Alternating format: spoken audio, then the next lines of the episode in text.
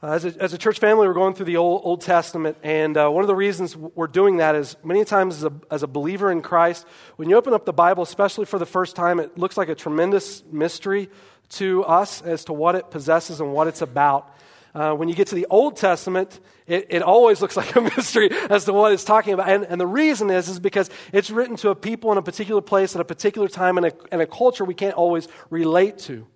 And so it's important for us to understand what the Bible is, is communicating within the context of these verses so we can get a better grasp of, of who God is and what God desires for our lives. One of the ways that we've encouraged you to do that was when you open up God's Word for the first time, God's, God's Word being written to a particular people at a particular place at a particular time, it's important for us to have a background understanding to each book of the Bible and why it was written. And the more you understand about that background and time period, the more you appreciate God's Word. And so on our information table, when you leave today, there's a book uh, that's called Know Your Bible. It's, it was given to us as a church family. We started the series. If you haven't grabbed one, just feel free to take one. When you go home, as you open God's Word, before you dive into a particular book of the Bible, read a little bit about what the Bible's about. And it'll help you better appreciate the contents of what God's Word expresses. And for us as a church family, we started from the beginnings. The book of Genesis means the book of beginnings. We're about to jump into the book of Exodus. The book of Exodus talks about exiting. It's, it's clever how God did that, beginning and exiting, right? And, and the, the summation of the story of the book of Exodus centers around Moses leading the nation of Israel out of Egypt as slaves into the promised land where, the, where God had, had given to them through Abraham in the land of Canaan. They're exiting Egypt into Israel.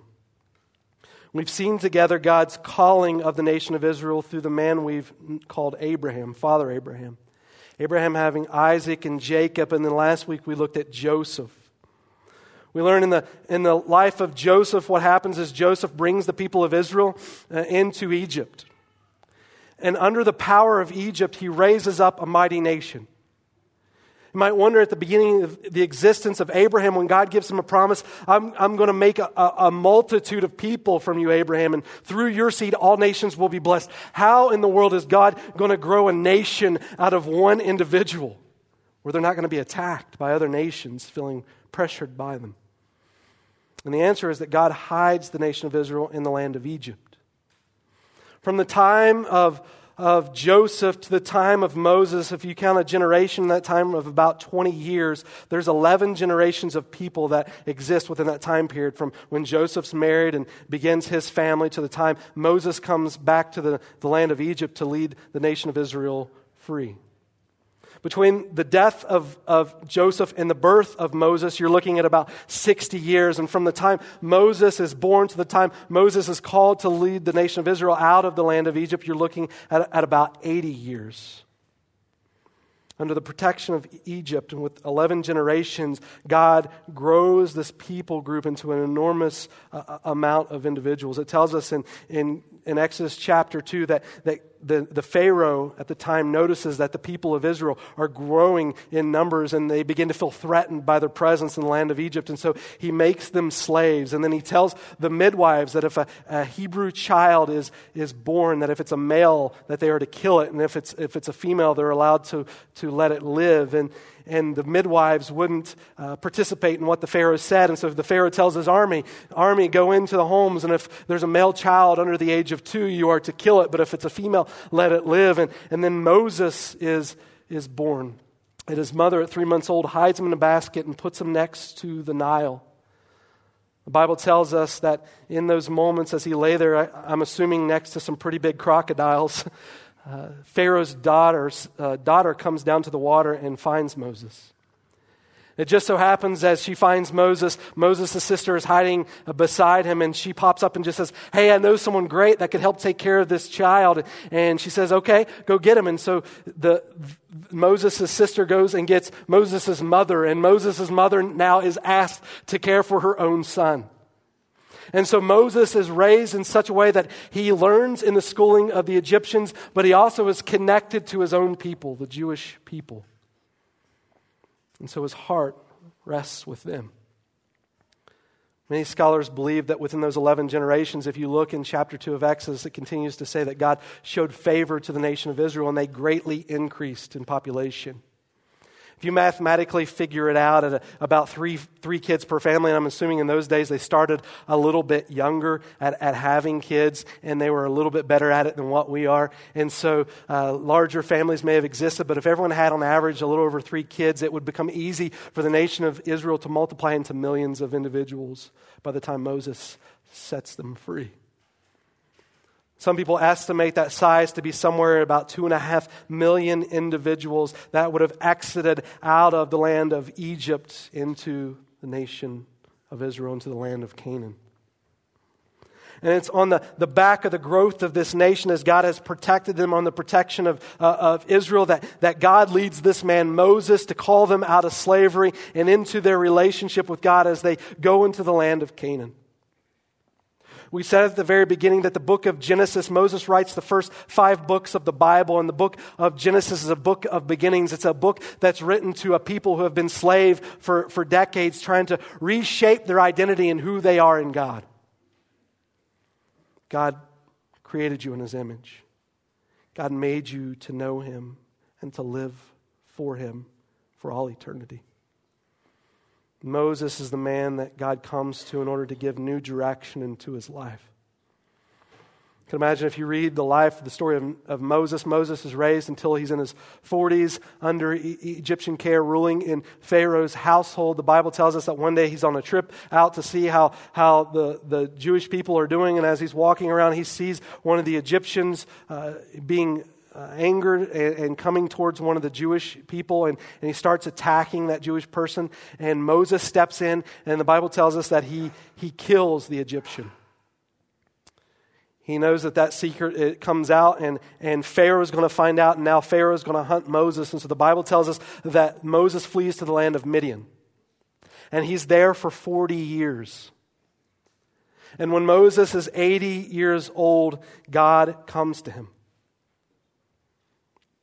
80 years old, I can imagine at my point in life, I may not be quite asking for a new direction for God to give me, but in this situation, Moses, in the place that he's in in his life, God comes to him and offers direction. Moses, I'm not finished with you. Matter of fact, Moses, what I've called you to is ahead of you is far greater than anything that you've done for me thus far. Moses, I've prepared you for this. It tells us in Exodus chapter 3 in verse 7, it says, The Lord said, I have surely seen the affliction of my people who are in Egypt and have given heed to their cry because of their taskmasters, masters, for I am aware of their sufferings.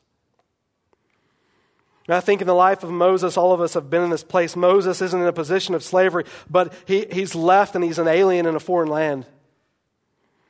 And the nation of Israel in these moments are thinking about the persecution that they're under and the slavery that they're having to endure. And Moses thinking how he just stood up for his people. Now it's left him all alone. He hasn't for 40 years been able to, to see his family. And he's praying before God about what he's had to endure, thinking about his family who's under that slavery and the people of Israel trapped under the slavery of Egypt. And I, I can't help but maybe relate a little bit to this moment, not in the sense of slavery, but the thinking in the midst of the trials that I face in my life, does, does God really care? Does God hear? Bible tells us in Exodus 3 7, I've surely seen the affliction of my people and I have given heed to their cry because of the taskmasters, for I am aware of their sufferings. God hears their prayers, God sees their sufferings, and God remembers. When it comes to the idea of prayer, sometimes within our lives, we feel as if prayers are hitting the ceiling. But the encouragement from this story as it begins is don't stop pouring your heart before God. Psalm 34 and 17 says this The righteous cry, and the Lord hears and delivers them out of all their troubles. The Lord is near to the brokenhearted and saves those who are crushed in spirit. May are the, may, many are the afflictions of the righteous, but the Lord delivers him out of all of them. The Lord hears. And as God hears, he does something just bizarre. I got to tell you this morning, when, when you read the Bible, the first five books of the Bible are, are what's called the Pentateuch. They include narrative stories. The next 12 books of the Bible are narrative or history books. And when you read history books as God reveals himself, just because God reveals himself in a particular way doesn't mean God is always going to reveal himself that way, right? But, but I, I, would say that the story of Moses happens like this. There, there's a burning bush. And I, and I want to tell you as a, as a church family, if, if you're ever in your backyard and, you know, a burning bush pops up, I, I would call the fire department, okay? But, but if you think it's from the Lord, Moses lived at a time where there's no tweets, texts, and Facebook. Let me know, okay? I want to come over and participate that, in that with you. Eh, but the story goes like this this strange encounter with God. It says, Now Moses was pasturing the flock of Jethro, his father in law the priest of Midian. And he led the flock to the west side of the wilderness and came to Horeb, the mountain of God. The angel of the Lord appeared to him in a blazing fire from the midst of a bush. And he looked, and behold, the bush was burning with fire, yet the bush was not consumed. And so Moses said, I must turn aside now and see the marvelous sight, why the bush is not burned up. When the Lord saw that he turned aside to look, God called to him from the midst of the bush and said, Moses, Moses. And he said, Here I am. Then he said, Do not come near here. Remove your sandals from your feet, for the place on which you are standing is holy ground. And he said also, I am the God of your father, the God of Abraham, the God of Isaac, and the God of Jacob. And then Moses hid his face, for he was afraid to look at God. Then God said, I have surely seen the affliction of my people who are in Egypt, and have given heed to their cry because of their taskmasters, for I am aware of their sufferings. So I have come down to deliver them from the power of the Egyptians and to bring them up from the land to a good and spacious land, to a land flowing with milk and honey. And so the story goes like this God is God went green, right? He burned something without burning something. He's not interested in, in burning a bush, but he appears in, in, a consuming fire. And then, then something odd happens off that. He's, he asks Moses to take off his shoes. And if, if we're not careful here, God's going to demonstrate himself as some sort of hippie, right? In this situation. It's like at any moment, God might say, get into warrior pose, Moses, right? but God tells Moses something unique in the situation. He tells, he tells Moses as he's lighting this bush God, God's going to recognize for himself an identity in which he is going to present himself to the nation of Israel for years to come. Moses is going to be the one who builds the tabernacle. Moses is going to be the one who leads the nation of Israel through the wilderness wandering for 40 years. And the Bible tells us when the nation of Israel is wandering that, that by fire at night they have something to follow, and by cloud through the day they're looking to God. God directs them. And in the moments before this bush that's setting on fire, God is showing Moses as he calls him, he guides him through this fire. And then God t- tells him to take off his shoes. if you're at church today, take off your shoes. No, I'm just kidding, don't do that. Why is God saying to Moses, take off your shoes? You know, one of the interesting things that God's doing in this passage of Scripture is He's identifying Himself in a way that has not been done. And this is the first time in the Bible that God tells Moses that he is holy. It's the first time that the attribute of God and holiness is being revealed to a person. And as God is saying this to Moses, he's telling Moses to take off his shoes to distinguish from Moses the difference between creature and creator. You remember way back in the beginning of Genesis when God made man, it tells us that he formed us from the dirt of the earth.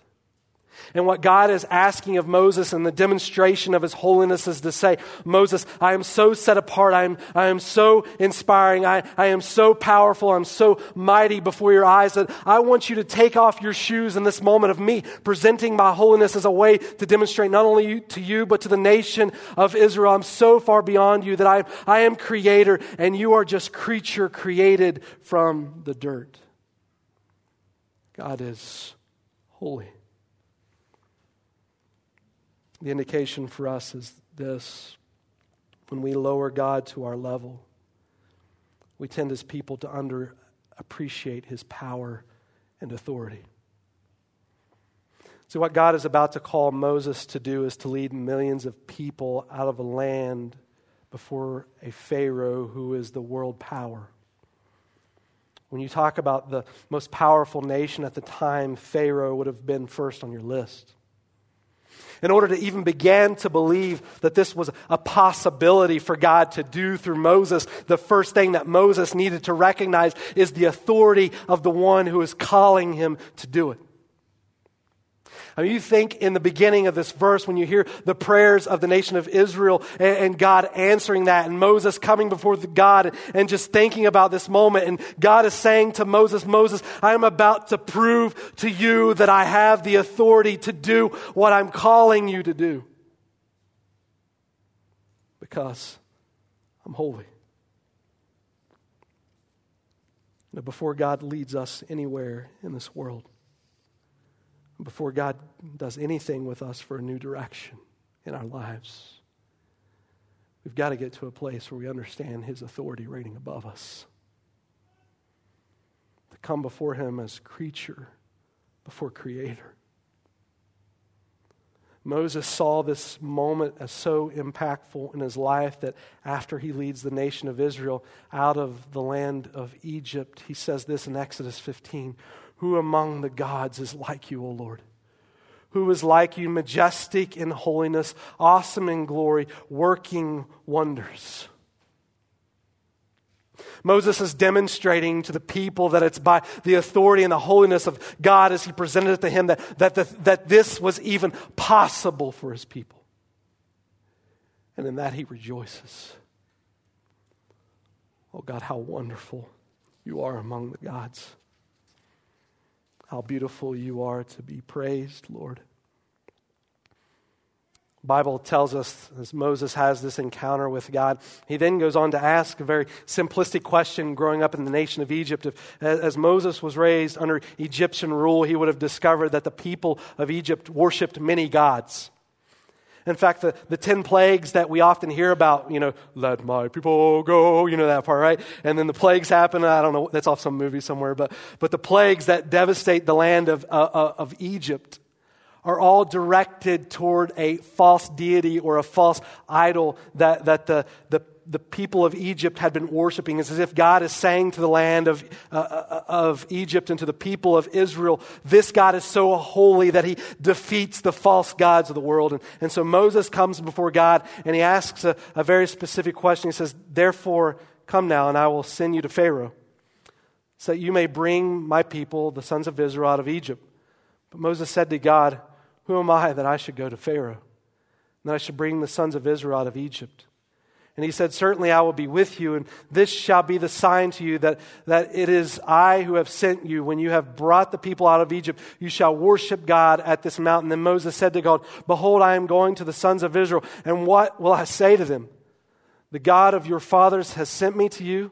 Now they may say to me, What is his name? And what shall I say to them? And God said to Moses, I am who I am. And he said, Thus you shall say to the sons of Israel, I am has sent me to you. God furthermore said to Moses, Thus you shall say to the sons of Israel, The Lord, the God of your fathers, the God of Abraham, the God of Isaac, and the God of Jacob has sent me to you. This is my name forever, and this is the memorial my name uh, to all generations. God, in these moments, is identifying himself in a specific way. As a matter of fact, it tells us just a few chapters later in Exodus 6, God spoke further to Moses and said to him, I am the Lord, and I appeared to Abraham, Isaac, and Jacob as God Almighty, but my name, Lord, I did not make myself known to them. It's like, it's as if Moses is asking God, okay, out of all the gods, who, who do I tell them that you are that makes you so special? And, and God gives this response my, my name is Lord, I am the I am. I am who I am, he says. The phrase literally is Yahweh. And the I am is Haya. It sounds like a karate chop, right? Haya is the root from which Yahweh derives its name. For the first time, God is defining himself. Have you ever tried that? Define God. If I said that this morning, how would you explain God? Uh, uh, uh, right? That's how I, I don't know. What, what Webster say? But, but God in this passage defines himself. And the idea of what Yahweh carries is this I am the self existent, self sufficient, eternally present one. The I am, the Hayah, the one who is present here with you, Moses. And when you go before him, tell them that Yahweh has sent you. Never before has God revealed himself this way. When the Jewish people originally wrote the name of the Lord, they, they didn't have vowels in their language. Could you imagine that would be cool? I could spell so much better, right? no vowels, I before E, and I don't know, forget it, I'm Jewish. but when they spelled the name, they, they, they would write it down in, in the consonant form Y H W H. Today we, we refer to it in two ways. I'll tell you how in, in a moment, but we, we could either say Yahweh or Jehovah. As a matter of fact, in some translations of Exodus 6, if you read it in your translation of the Bible, it might have the word Jehovah there. But Yahweh was his name, and the nation of Israel didn't have any vowels to pronounce it. So, in order to pronounce his name correctly, they were dependent upon the oral traditions of history to pronounce the name Yahweh. And here's, here's what happened. When Israel got to the name Yahweh in Scripture, they considered it so sacred that they wouldn't utter it, they would simply write it down. The way that you know when Yahweh is written in your Bible is when you come to the word Lord in the Bible, if it's all caps, L O R D, all capital letters, that's Yahweh. If it's in a lowercase Lord, it means Adonai, which is a similar name. But the Hebrew people, as they would write this name L O R D or, or Yahweh for us in the Bible, they, they would write it, but they would never utter the name Yahweh. They considered it so sacred that they were afraid of blasphemy before God. And so tradition has taught throughout the ages, since they were afraid to speak of the name Yahweh, that through time they lost the ability to, to accurately pronounce it. So today, when we say the word Yahweh, it's the best assumption as to how God would have pronounced his name Yahweh. It's taught that in the Bible, God had other names, Adonai, Elohim, and, and for us to understand this name of God best, that they inserted those vowels into the name of Yahweh to give us that pronunciation. And so the A for Adonai and the E for Elohim, and so it became the name Yahweh. If you try to put any other vowel in there, it comes up with a similar sound. Yahweh. And what happened in, in, through the, the history is that uh, as the Bible was translated, one of the, the largest translations it came into was, the, was in Latin. And names that have a Latin tradition tend to turn the Y into a, a J and the W into a V. And, so, throughout time, as time progressed, through the Latin translation and languages that have the root in the Latin form, in about the 1500s, the name Yahweh was transposed when the Y was replaced with a G and the V with a W to Jehovah. And so when we call God Yahweh or we call God Jehovah, it's in reference to the same person. Jehovah is Yahweh, and Yahweh is Jehovah. And some of you may be thinking this morning, oh man, we don't even know the name of God. Like, we got Yahweh, that's not, may not even be it. And I would say, well, Israel didn't really even pronounce it because they considered it so sacred. They just looked at it and admired, right? And wrote it down and admired. And Jehovah isn't necessarily the, the correct beginning of, of the word, but Yahweh more accurately is.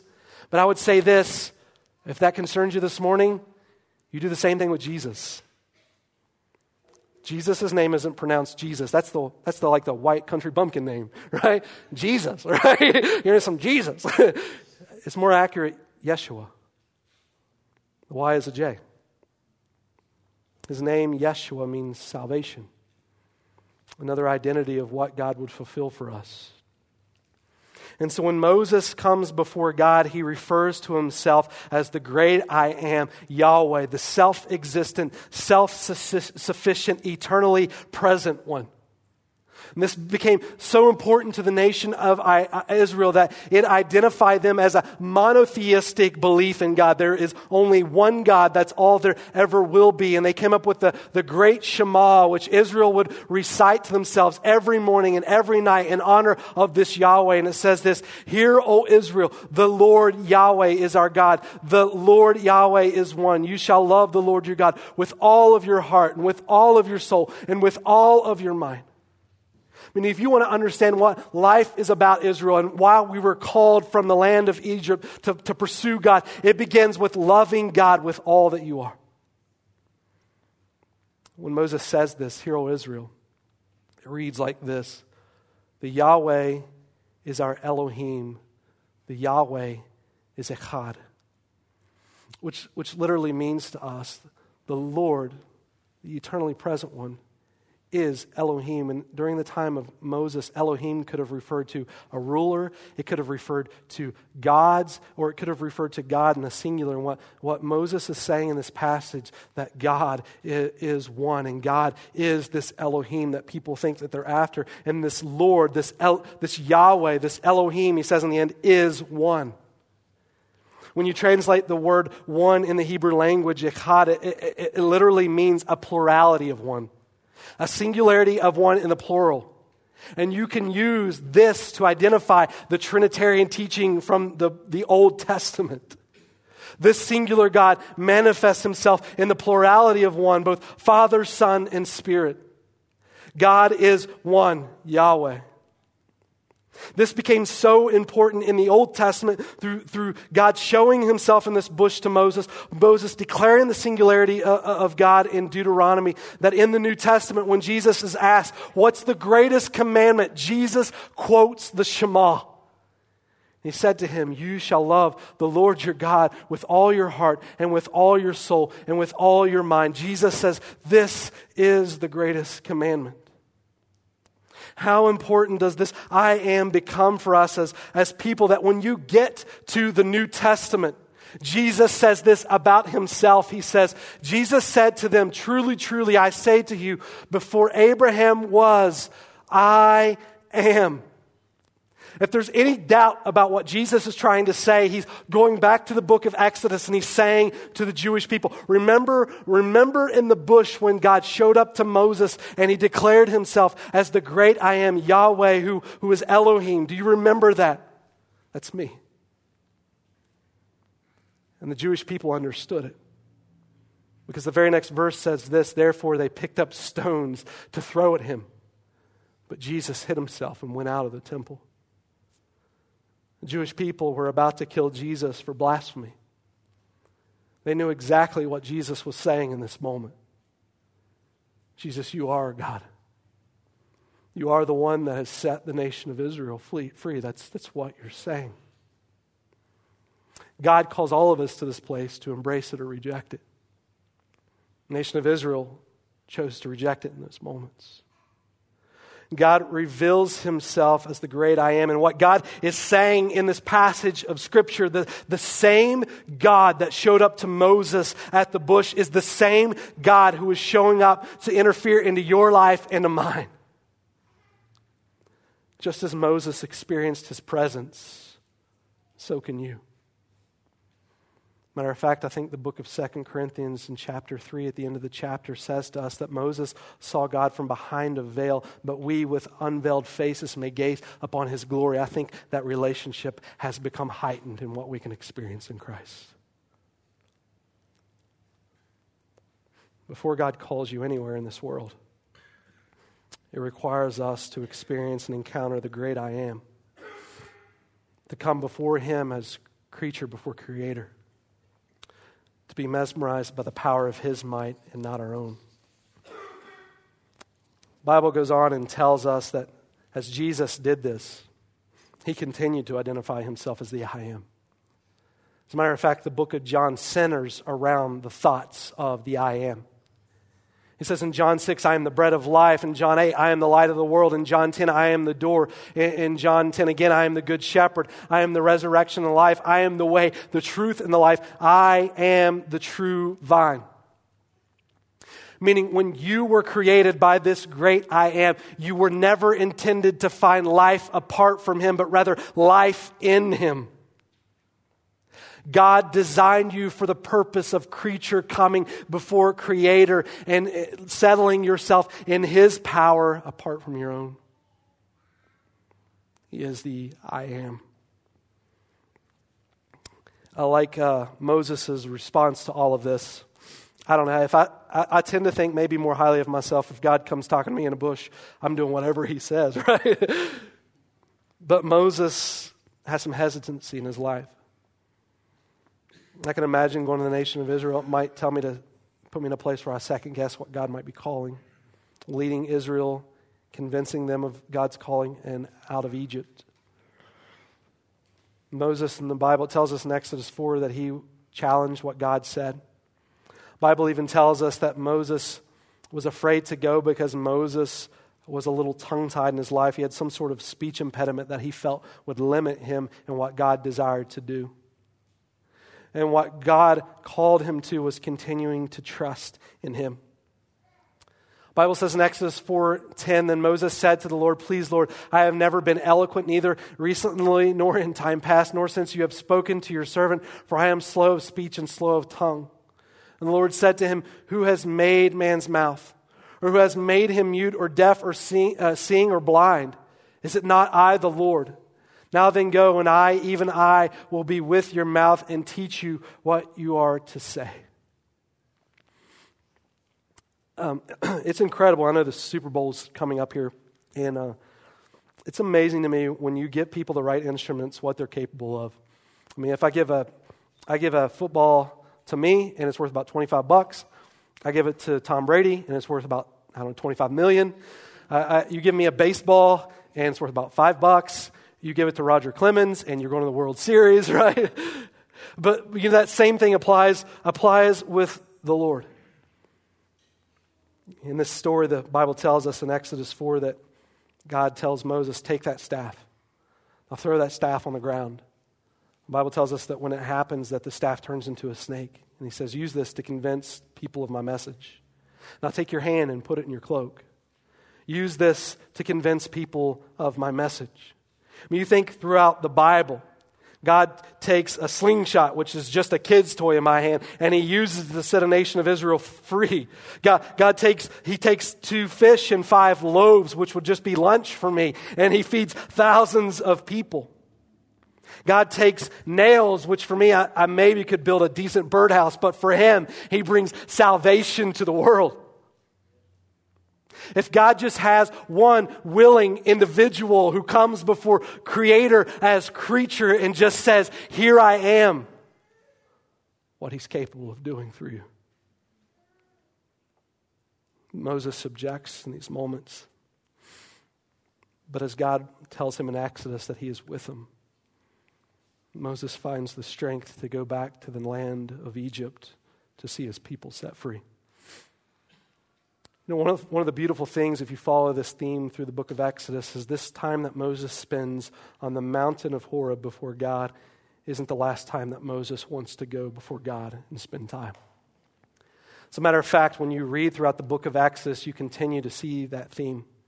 The Bible tells us in Exodus 19 and Exodus 24 and in Exodus 32 that Moses goes up on the mountain and he spends time with God.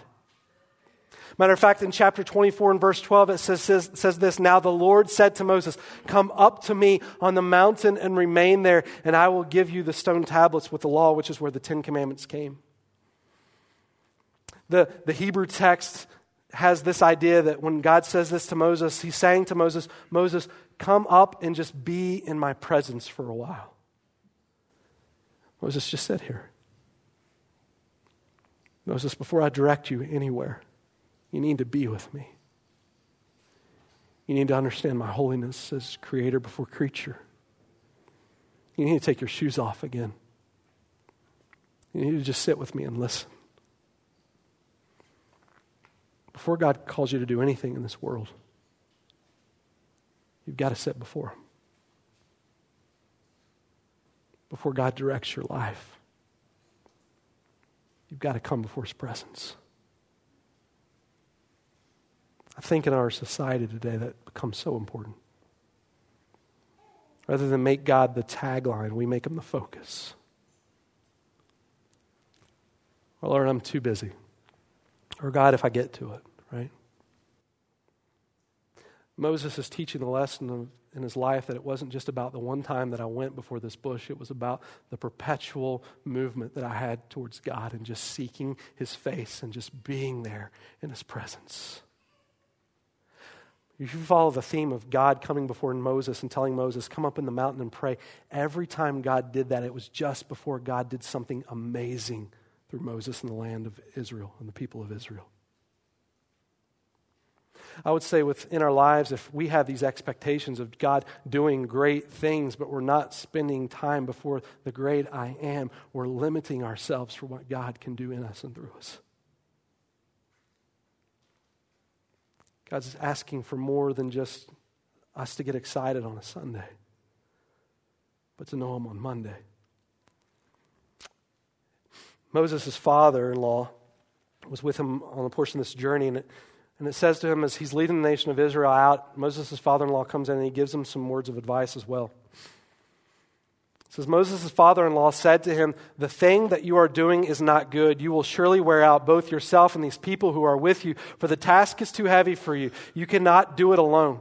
Now listen to me. I will give you counsel, and God will be with you. Continue to go on the mountain, Moses. Furthermore, you shall select out of all the people able men who fear God, men of truth, those who hate dishonest gain. So it will be easier for you, and they will bear the burden with you. If you do this thing, and God so commands it, then you will be able to endure. You ever been there? The pressure on your life feels so difficult that you don't think that you can endure. Can I tell you why? It's because you were never created to. God made you to connect to Him. God made you to find your strength in Him. God breathed His Spirit into you that you may live for Him in this world. This world, apart from Him, will wear you out. And Moses is saying in this passage, listen, Moses, or excuse me, Jethro is saying in this passage to Moses, Moses, it's important that you continue to go on the mountain, but, but in addition to that, Moses, God has given you so much more. You need to join with people who are on this journey with you. God never called you to do it alone. That not only did God call you to do it with Him, but God has called us to do it together. You think from the beginning of creation, God being a triune God has always existed in community. God creating us, the first thing that God does is He says, it's not good for man to be what? Alone. God created you for community. God, in the very first thing He creates is, is female and says it's, it's very good, right? And God say amen to that. And when, when He created female, He creates community through that. And God creates the church.